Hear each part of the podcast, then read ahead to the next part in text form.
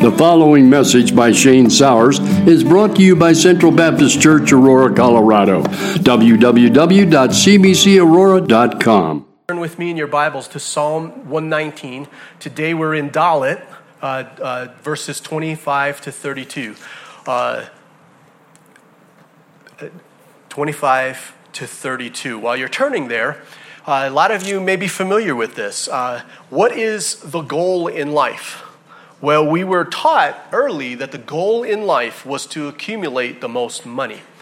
This is what one can learn from reading the obituary of Reuben Klamer. Some of you know the name? Anybody that ring a bell? Uh, he was the guy who created the board game, The Game of Life. The Game of Life, he died September 14th, 2021, at the age of 99. When the Game of Life was introduced in 1960, I wasn't born yet. Some of you were. I know a lot of you were. I'm just kidding. Come on. In the 1960s, the purpose of the game was to earn the most wealth. The way you got there was simple enough. You, go, you went to college, you got a job, you bought insurance, and you saved for retirement. That was indicative of what sold in that era, a former Hasbro VP said. Over time, designers realized that the game didn't reflect consumers' changing views of life goals. So they gave it a big update in 2007, allowing players to score points for virtuous deeds like saving an endangered species, opening a health food chain, and recycling. And instead of starting the game at point A and finishing at point Z, there was no fixed path. You decide how you want to spend your time. One question that popped up is, if the popular view of what mattered in life changed so much in less than 50 years, who's to say it won't shift again in the next 50 years? How will, how will you win life in 2057? But as Jill Lepore wrote in The New Yorker, the redesigned teams always had a hard time addressing the fundamental criticism of the game that the only way to reward a player for virtuous acts was money. Save the endangered species, collect 200,000. Solution to pollution, 250,000. Open a health food chain, $100,000. And so the company's 2007 overhaul, The Game of Life, Twists and Turns, was almost existential. Instead of putting players on a fixed path, it provided multiple ways to start out in life but nowhere to finish. This is actually the game's selling point. It has no goal. Interesting how this is how they ended up. Mrs. Lepore, she wrote, Life is aimless. Because, family, we've been talking about this, because life without God is meaningless. And that's all we're seeing.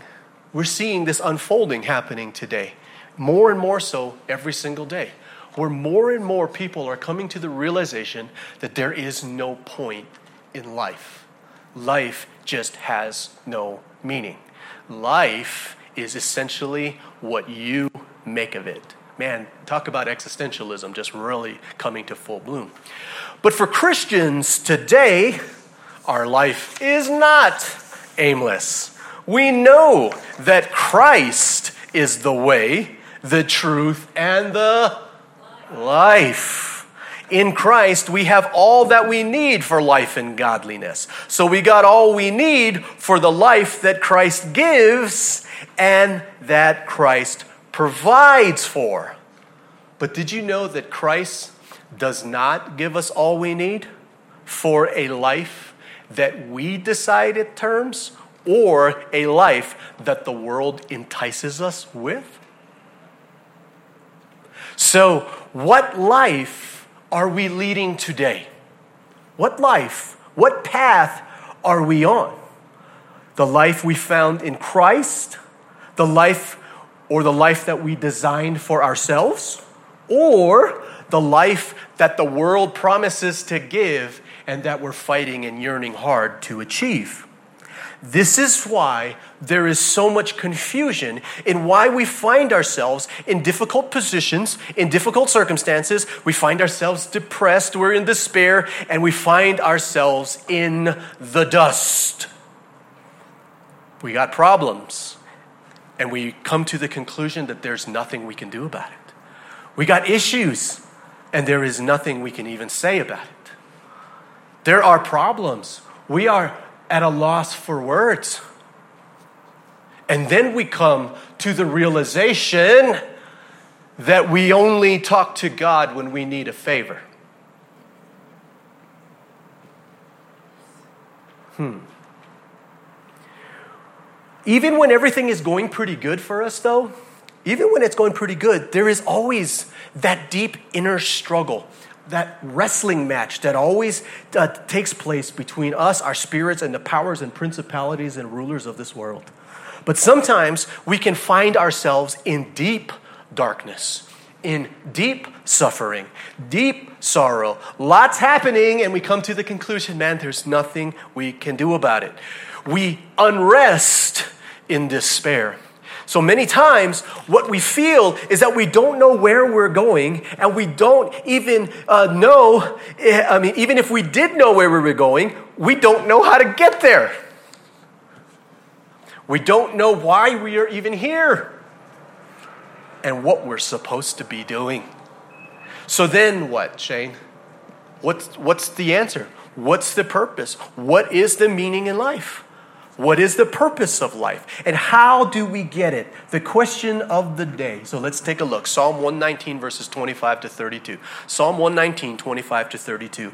I lie in the dust. Revive me by your word. You know what? That's all we're going to get to today. We're going to do part two of this. Uh, I just feel like if I rush through this, I'm going to shortchange you guys, and I don't want to do that. So, why don't we just stop there? because there will be a part two. Uh, but that's as far as I'm going to get today. The grass withers, the flower fades, but the word of our God stands forever. Let's pray.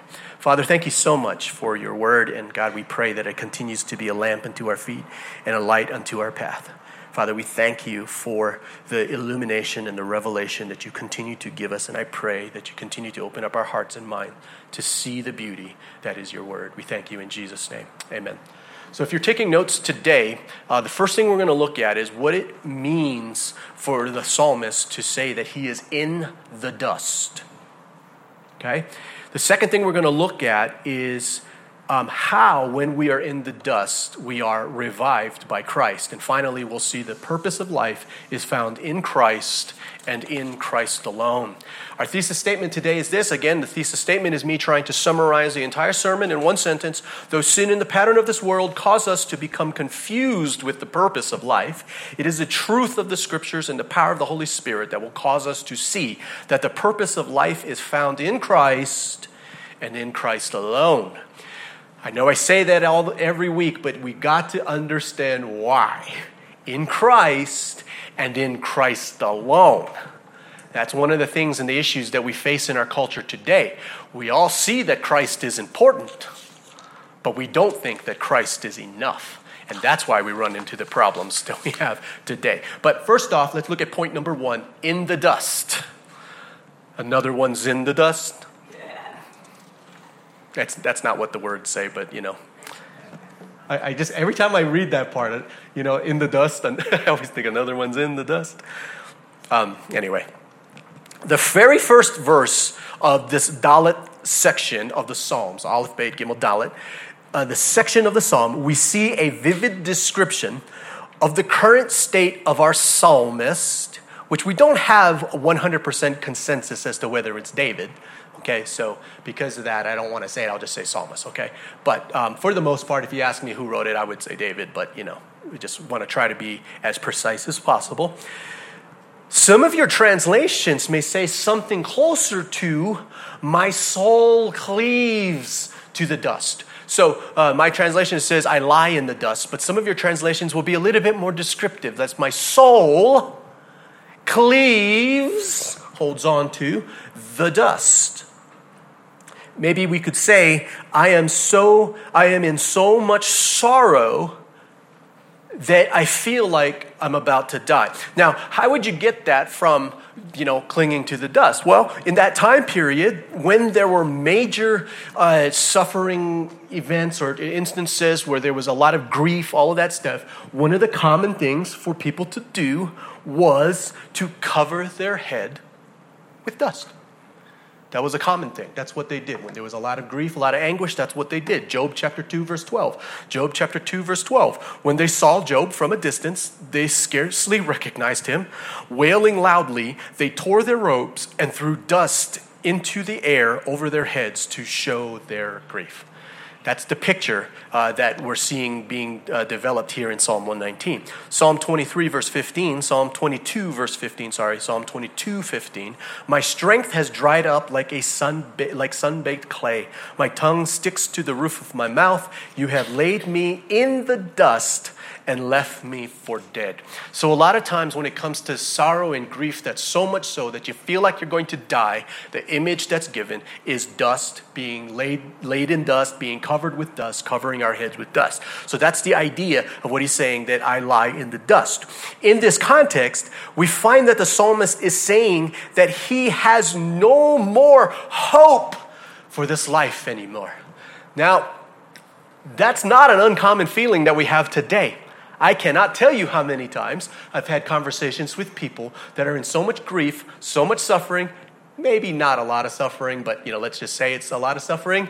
And they always say, Shane, I don't know how much longer I can take this. I feel like I'm going to die. Right? You've heard that before. Some of you may have said that before. That's kind of the idea that we have here. He's, he is in this place, place where there's just no hope. He has no hope in life anymore. Nothing matters. Nothing does anything to make life better. The only thing that I have to hold on to is dust. That's all I've got. So, a picture of real grief, a picture of real uh, sorrow. And so, the important thing for us to see with this and why I bring it up is because the psalmist obviously is a servant of God, right? If it's David, definitely a servant of God, and not just any servant of God, but a servant of God whose heart is after the heart of God. And a man who has real faith and a man who has a real passion to serve God with everything that he has. He is a servant of God. Not only that, but inspired by the Holy Spirit, he writes a psalm that's declared to be the very words of God. So, what is the important thing for us to see? Here we have a servant of God whose heart and devotion is to the Lord and to his words, and he actually finds himself in so much agony, so much suffering that all he has to cling to is dust. What does that mean, Shane? It means family. It doesn't matter if you are a servant of God. Sometimes God is going to allow us to experience the worst kinds of anguish and the worst kinds of suffering. It's important for us to get this. I think that a lot of times we get confused with this idea, and it's probably because of all the, the, the crazy teaching that's going on. I mean, it, just, it seems like it's just getting crazier you know, as, as, as I, the deeper I, I don't even have to go deep anymore to find this stuff. It's just everywhere. Uh, be, being involved in the social media outreach, I see a lot of stuff. I hear a lot of preachers. I hear a lot of people on, on this stuff saying a lot of things. Did you know that I actually heard a very, very famous preacher on a, on a stream that actually challenged the people in this congregation and the people watching him on TV to try Jesus for 60 days? I, this is just bizarre to me. Like, you know how they do that, like the money back guarantee? Hey, you know, try it for 30 days. If you're not completely satisfied, we'll give you a 100% money back guarantee. It, it, it was like that. It was like watching this going, did he actually just say, try Jesus for 60 days and see if he works out for you? Oh,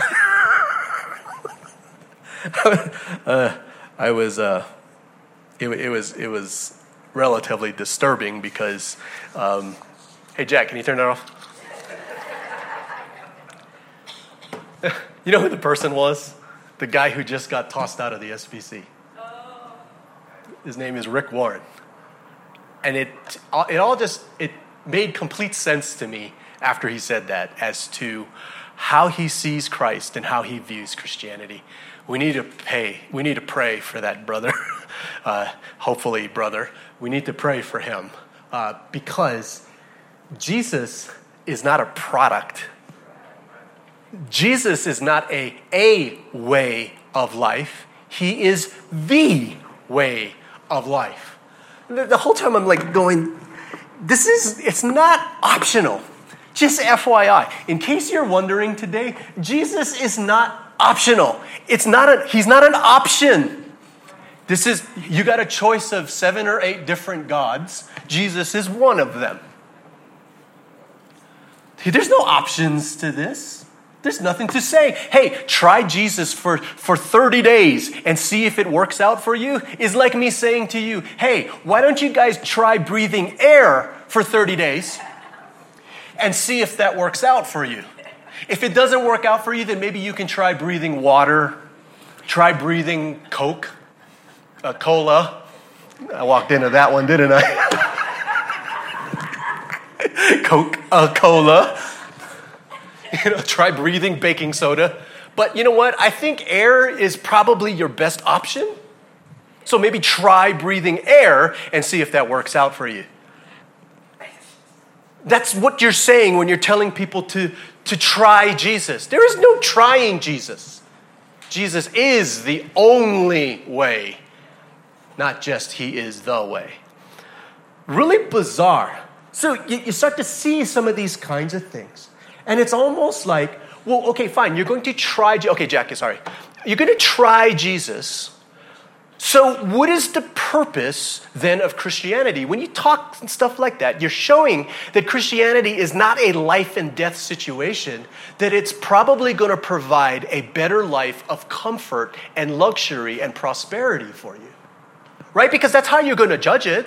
Let's not, let's not lie to ourselves. When somebody says, hey, try Jesus for 60 days, see if it works out for you. Well, how are you going to make that judgment? Right? Am I happier? Do I have more money? Am I richer? Do I have a better relationship with my spouse?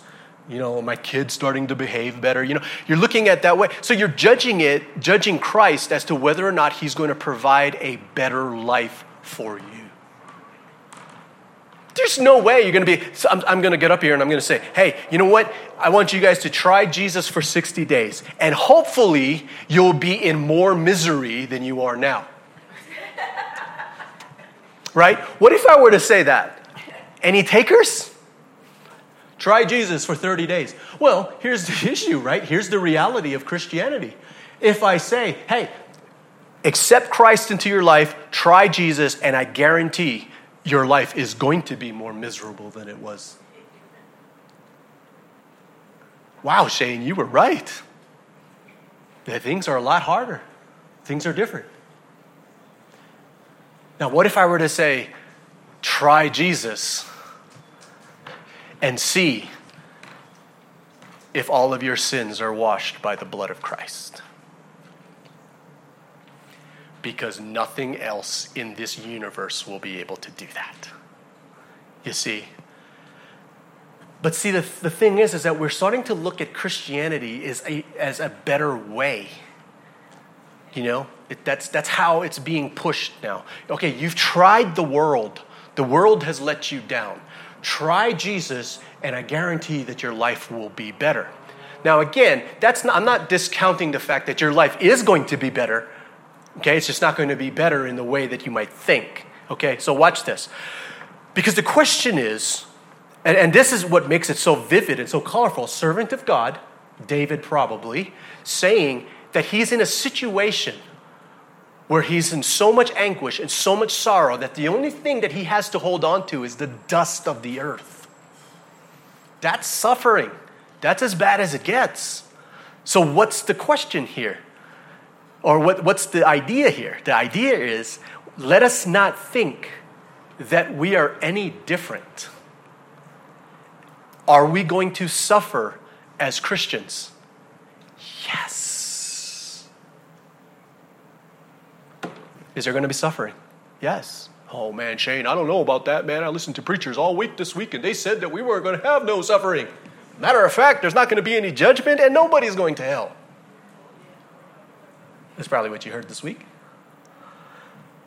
1 Peter chapter 5 verse 10. 1 Peter chapter 5 verse 10. In his kindness God called you to share in his eternal glory by means of Christ Jesus. So after you have suffered a little while, he will restore, support and strengthen you and he will place you on a firm foundation. John chapter 16 verse 33. John chapter 16 verse 33. I have told you all this so that you may have peace in me. Here on earth, you will. Some translations, I kind of wonder if it's actually saying might. But my translation says, You will have many trials and sorrows but take heart because I have overcome the world. Psalm 34:19, Psalm 34:19, the very the famous Psalm 34:19. Many are the afflictions of the righteous, but the Lord delivers them him out of them all. 1 Peter chapter 2, uh, chapter 4 verses 12 to 19. 1 Peter chapter 4 verses 12 to 19. Anytime I am really, really, really struggling and I'm really having a difficult time with the sufferings that I've gone through personally, I always go here. Because this is super important for us to get, okay? Super important. I'm hoping that if you guys have times of struggle and trials and tribulations and sufferings, that you guys will come, will come here.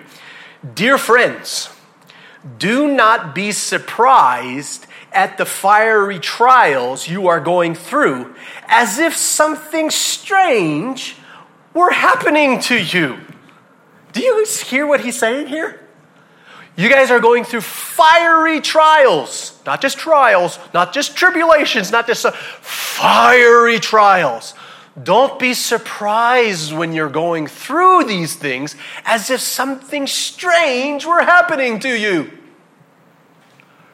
As Christians, this is just the way life is. This is just how it is. Trials, tribulations, suffering, all of those things, that's just life.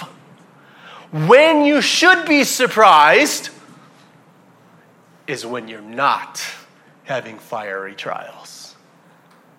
Hello? When it's not happening, that's when you should be surprised. Be like, wow, I actually went through a whole week without any trials and sufferings. Wow, that's surprising. Do you guys see that? I, need us to see this and not just, I hope you're not just looking at me and going, oh, Shane, you know, that young brother up there, you know, he's, he's, he believes in stuff. Now, hear, hear what the Word of God is saying as if something strange were happening to you. Instead, be very glad for these trials, the suffering, the things that you're going through. These trials make you partners, koinonia, partners with Christ in his suffering, so that you will have the wonderful joy of seeing his glory when it's revealed to all the world. If you are insulted, have you all been insulted before? Okay, now, of course, if you asked for it, it doesn't count. If you ask for it, it doesn't count. All right? So don't be thinking about all the times people insulted you. If you, you know, you cut somebody off on I-25, then you probably deserved it. Okay? If you are insulted because you bear the name of Christ, you will be blessed. For the glorious Spirit of God rests upon you. If you suffer However, it must not be for murder, stealing, making trouble, or prying into other people's affairs. Just, just in case you were wondering. But it is no shame to suffer for being a Christian. Praise God for the privilege of being called by his name. Now, we all look at, we all have ideas of what we think privilege is. This is what God is telling us. You know what a, priv- a privilege is for you today? For you to be privileged, God is saying, you, you, you want privilege? Suffer for the name of Christ. and there, that is a privilege of being called by his name. For the time has come for judgment, and it must begin with God's household. Wait a minute, I thought God wasn't going to judge his household. Yeah, and if judgment begins with us, what terrible fate awaits those who have never obeyed God's good news? And also, if the righteous are barely saved, what will happen to godless sinners? So, if you are suffering in a manner that pleases God, keep on doing what is right and trust your lives to God who created you, for He will never fail you. Take joy, my brothers, when you face trials of many kinds. For the testing of your faith develops perseverance. And perseverance must finish its work so that you will be mature, complete, and not lacking in anything. Now, parents, think what if there was something you could do to your child? May not feel so good to them, but you knew that when it was done, they would be more mature, they would be more complete, and they would be not lacking in anything. Would you do it? Come on, parents. Some of you guys are looking at me like, uh, uh. Okay, let me answer for you. Yes! You want your kids to be mature, you want your kids to be complete, and you want your kids to be not lacking in anything, right? That's what God wants for us. So, of course, we're going to be going through trials. Because every single trial and every single time of suffering that you experience, it develops perseverance in you and you become more mature, you become more complete, and not lacking in anything. How awesome is that? How amazing is that? That we get to that place. So we should be glad. So if we get to get something today, it's in fact that if you are a Christian, know that hardship and suffering is just part of the normal Christian life. It just happens, it's just what we do. Oh man, you become a Christian, man, you suffer. That's just what we do. You know, just like, hey, dogs bark. Yeah, why? Because that's what dogs do. Christians endure suffering. Do you know why? Because that's what Christians do. Hoping that you're, you're, we're getting this. It's really important for us to see this. When trials and difficulty hits, we should not be surprised by it. When we suffer, we become partners with Christ. We become blessed. It is a privilege. He will never fail us. But Shane, you don't understand. When I became a Christian, I want God to bless me. I want to be blessed by the Lord. Do you really want to be blessed? Because Matthew chapter 5, verses 1 to 12 describes it, doesn't it? Seeing the crowds, he went up to the mountain. And when he sat down, his disciples came to him. And he opened his mouth and taught them, saying, Blessed are the poor in spirit, for theirs is the kingdom of heaven. Blessed are those who mourn for they shall be comforted. Blessed are the meek, for they shall inherit the earth. Blessed are those who hunger and thirst for righteousness, for they shall be satisfied. Blessed are the merciful, for they shall receive mercy. Blessed are the pure in heart, for they shall see God. Blessed are the peacemakers, for they shall be called sons of God. Blessed are those who are persecuted for righteousness' sake, for theirs is the kingdom of heaven. Blessed are you when others revile you and persecute you and utter all kinds of evil against you falsely on my account. Rejoice and be glad, for your reward is great in heaven, for so they persecuted the prophets who were before you. Let's not get it twisted, family. This is a reality for us. It's a reality. It's real, and so many of us experience it. And sometimes, family, it can be so bad that you could just, you would say, hey, you know what? There's no way. I cannot get through this. I cannot do this on my own. And so, you know how people will do that? They use that scripture that, that they use that scripture falsely. God will not give us more than we can handle. No, no, no. God will not allow us to be tempted right? We got to get that scripture right. that never says anything about how God will never give us more than we can handle. Even the disciples talked about persecution and suffering and trials that they went through. Even the disciples talked about that, and they even said that. Like, you know, this is just to the point where it was more than we could handle. No, no. God always gives us things that's more than we can handle. And God knows that the things that He causes us to suffer and that causes us to overcome, all of the things, God knows that it's more than us, than more than we can handle. He knows that. He always does that. Do you know why He does that? Because He never intended, this is not a weak point, I'm just doing this. This is a good point. Okay, I won't, I'm not to pound it. I don't want you to get this twisted. He never expects us to go through these things alone. We're never supposed to go through this stuff alone. God always says, This is why we have the Holy Spirit, that by the power of the Spirit we can do this. Because this is how we show the world that we're truly disciples. Oh, there's something on my face? Uh, no.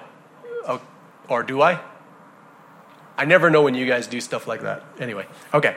I think I'm okay. All right, don't let me be on camera with anything hanging out there, you know. I'm going to be mad at y'all. All right, I look good? Okay, all right, good.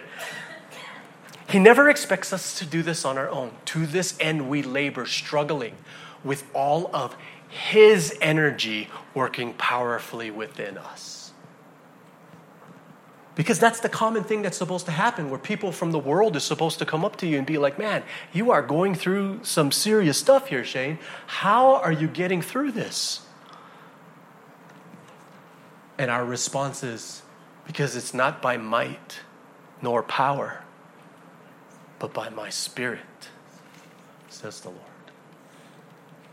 Ooh, it's good. All right, so let's not get this twisted. So there is hope for us when we experience this. Because Christ has come to give us life and life more abundant. Point number two revival. He's come to revive us. So, what's being communicated here is an answer. What is the answer to feeling like you're dead, but yet you're still alive. Because really, that's, that's what happened. That's the language we use. We use a language that we're, we're to the point of death. So just, I'm just dead already, Shane. It's just, suffering is just so bad. But yet, we're still alive. We're still breathing. So, what's the answer to that? Because it's not life because we're dead, because we're not really dead. So, the only way to get life eh, or, or to, to, uh, to experience life when we feel like death but we're still living, the answer is is we have to have more life. That's why it's not just Christ is coming to give us life, but he's coming to give us life more abundant. We need more life. And the only way to get this is from Christ and Christ alone. The only one is the one who made us and the one to give us more if we need more is Christ who comes to give us life and life more abundant. So, how can the world, here's the issue, how can the world give us more when they actually need, need Christ to give more? See, this is the insanity when we put our hope and our trust in the world, when we put our hope and trust in the things of the world, when we put our hope and trust in money, in popularity, in, in, uh, in politics, in our government, when we put our trust and our hope in other people, when we do all of this kind of stuff, this is why we're constantly let down, right? It's like here's an individual who's standing here who has nothing. I'm an individual who has nothing. I'm looking at this person and this person has nothing. And yet this person is trying to tell me that he can give me things that will make me happy. And he does this because he's going to give me things. But I'm looking at him and he doesn't have anything. We both need somebody who actually has something to give us something in order for me to give back. You see? This is the point I'm trying to say. The world promises that it can give us a better life, but the world needs God to give it life before it can give us life. So, why are we clinging to the dust of the earth? The dust of the earth is for the serpent to slither on, not for children of God. Wow. Why are we trusting and hoping in dust? All of these things that's happening in this world, all the people that you see out there, you think that these people are living life. But if they don't have Christ, all they're clinging to is dust. That's all it is. Now, come on. Remember, I told you, they asked, you know, Rockefeller, they were like, man, you got a lot of money, man. And he was just like, yeah, I know, I do. How much do you need before you say you have enough? And remember what his answer was? Just a little more. It's never going to be enough. It's never going to be enough. And remember the story I told you about that lady who got married to a very, very, very wealthy guy and literally got to the place where she had everything she wanted. And as she's looking at the Mediterranean Sea, because it's in the backyard of her house with 20 foot glass walls staring out into the ocean with everything that she wants, looking at the helicopter pad and all of her different Bentleys that she drives and the limo driver over here and all the stuff that she has. She has everything that she could ever want. And that was her goal in life was to achieve and get everything that she ever wanted. And the, her assistant said she looked out, and the last words she heard, the assistant said she heard her say was, Is this all that life has to offer? And that, light, that night, she took her life. It's just dust. And all of these people are just showing us it's being proven, family, it does not make us happy. In the end, we come to the conclusion just like Solomon did. In the end, it's all vanity, it's all meaningless, it's just chasing the wind. And when you actually catch some of the wind, you look at it and there's nothing there. There's nothing, family. Our only answer is Christ. Christ promised us that through him we would have life and life more abundant. 1 John chapter 5 verses 11 to 12. 1 John 5 11 to 12 and this is what God has testified. He has given us eternal life and this life is in his son. Whoever has the son has life. Whoever does not have God's son does not have life. First or John 1 4, the word gave life to everything that was created, and his life brought light to everyone. John 6 63, John 6 63, the Spirit alone gives eternal life. Human effort accomplishes nothing, and the very words I have spoken to you are spirit and life. John 8 12, Jesus spoke to the people once more and said, I am the light of the world. If you follow me, you won't have to walk in darkness because you will have the light that leads to life. John 10 10, the thief comes to steal and kill and destroy. I came that they may have life and have it life and have life more abundantly. The life we need is the life that Christ provides. And there is continued confusion because of sin, and confusion and deception because we are dead in our sin. Uh, the great uh, Prince of Preachers, Charles Spurgeon, writes Truly, this is wisdom. Fools hunger for food and yet lose life. But the wise know that life is more than food. It is a common sin of unbelievers to yearn for riches and neglect the soul, while the prudent course of a believer is to seek true riches in an increase of life. And yet we get confused because we're continually deceived by the pattern and promises of the world. So we either live life believing that the life that Christ gives and provides is not the life. We don't need that life. Or we believe that the life Christ gives is not enough and we need more. Trying to live life without God is trying to live life without meaning. You can't have meaning in this life without God. You just can't. You can't have meaning in this life without Christ. Without God, it's impossible to make sense of anything. This is why I say this is the number one proof that I give to every single person when they say, Shane, you got to prove to me God exists. Prove to me that God exists. And my, my answer is always the same because without God, you can't make sense of anything. I mean, just think about something so simple like, you know, 2 plus 2 equals 4. You say 2 plus 2 equals 4. Let's say there is no God and God doesn't exist I say 2 plus 2 equals 5. You say, but you're wrong. My response is, I think you're wrong. No, no, no, it's clear. 2 plus 2 equals 4. I think it's 5.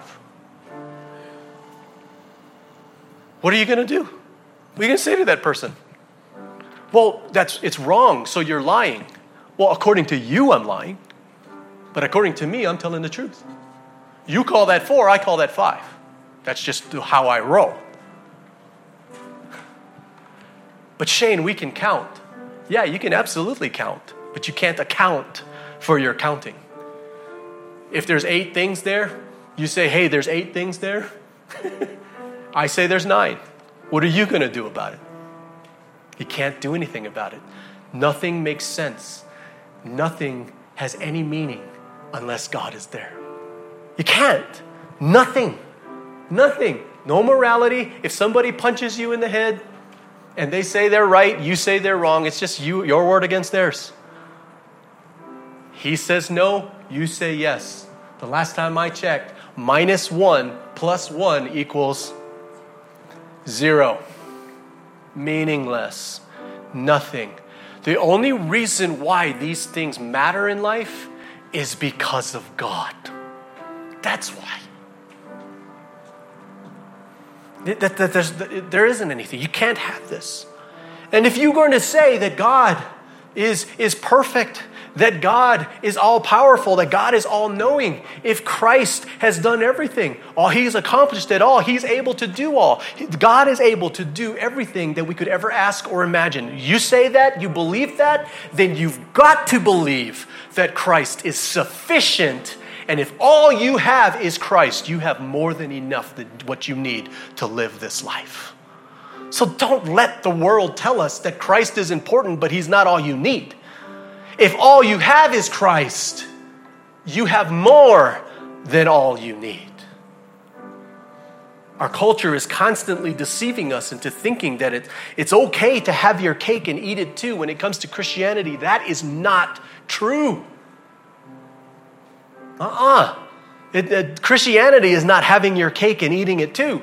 To, to live life anywhere you want and, and you don't have to worry because God is a God of love and He's not going to punish you. He's not going to, there's not going to be any judgment. There's not going to be any consequences for the things that you do. So go get as much luxury and pleasure from this world as you want. You're still going to go to heaven and you're still going to live for eternity in eternal bliss. Christianity is not having your cake and eating it too. Christianity would probably more like you made your bed, now you got to lie in it.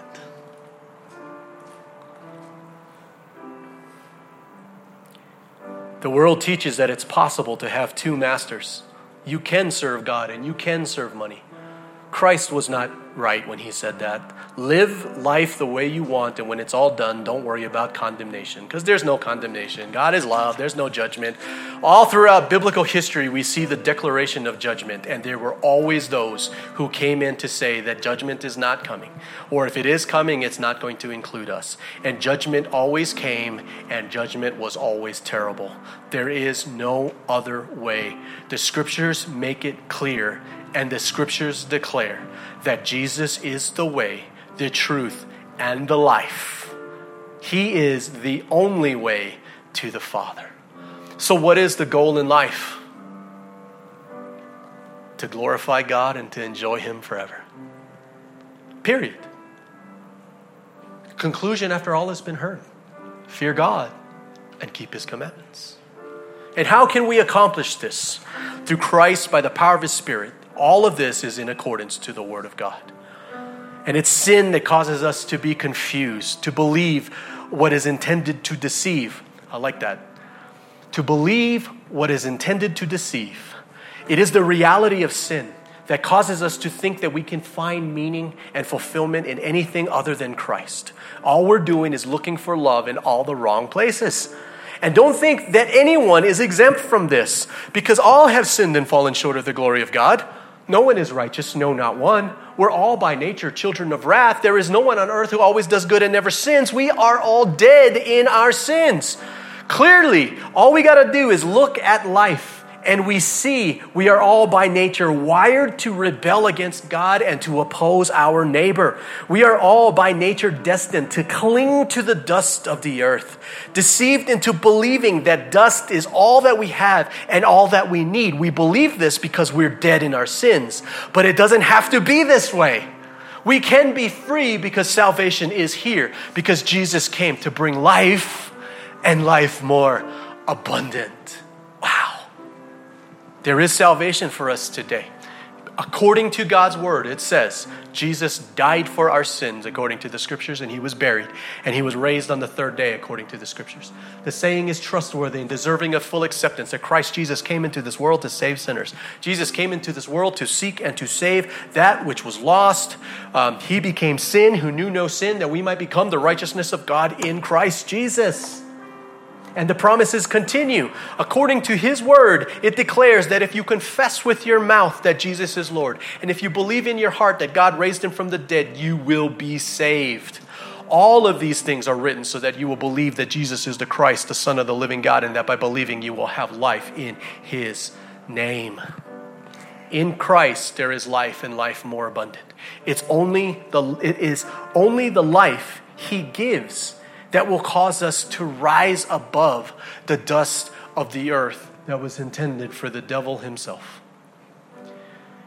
The life he gives is the life much more.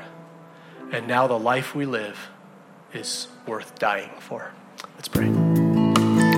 Thank you for listening, and may the Lord bless you and keep you. For more information about Central Baptist Church, go to www.cbcaurora.com.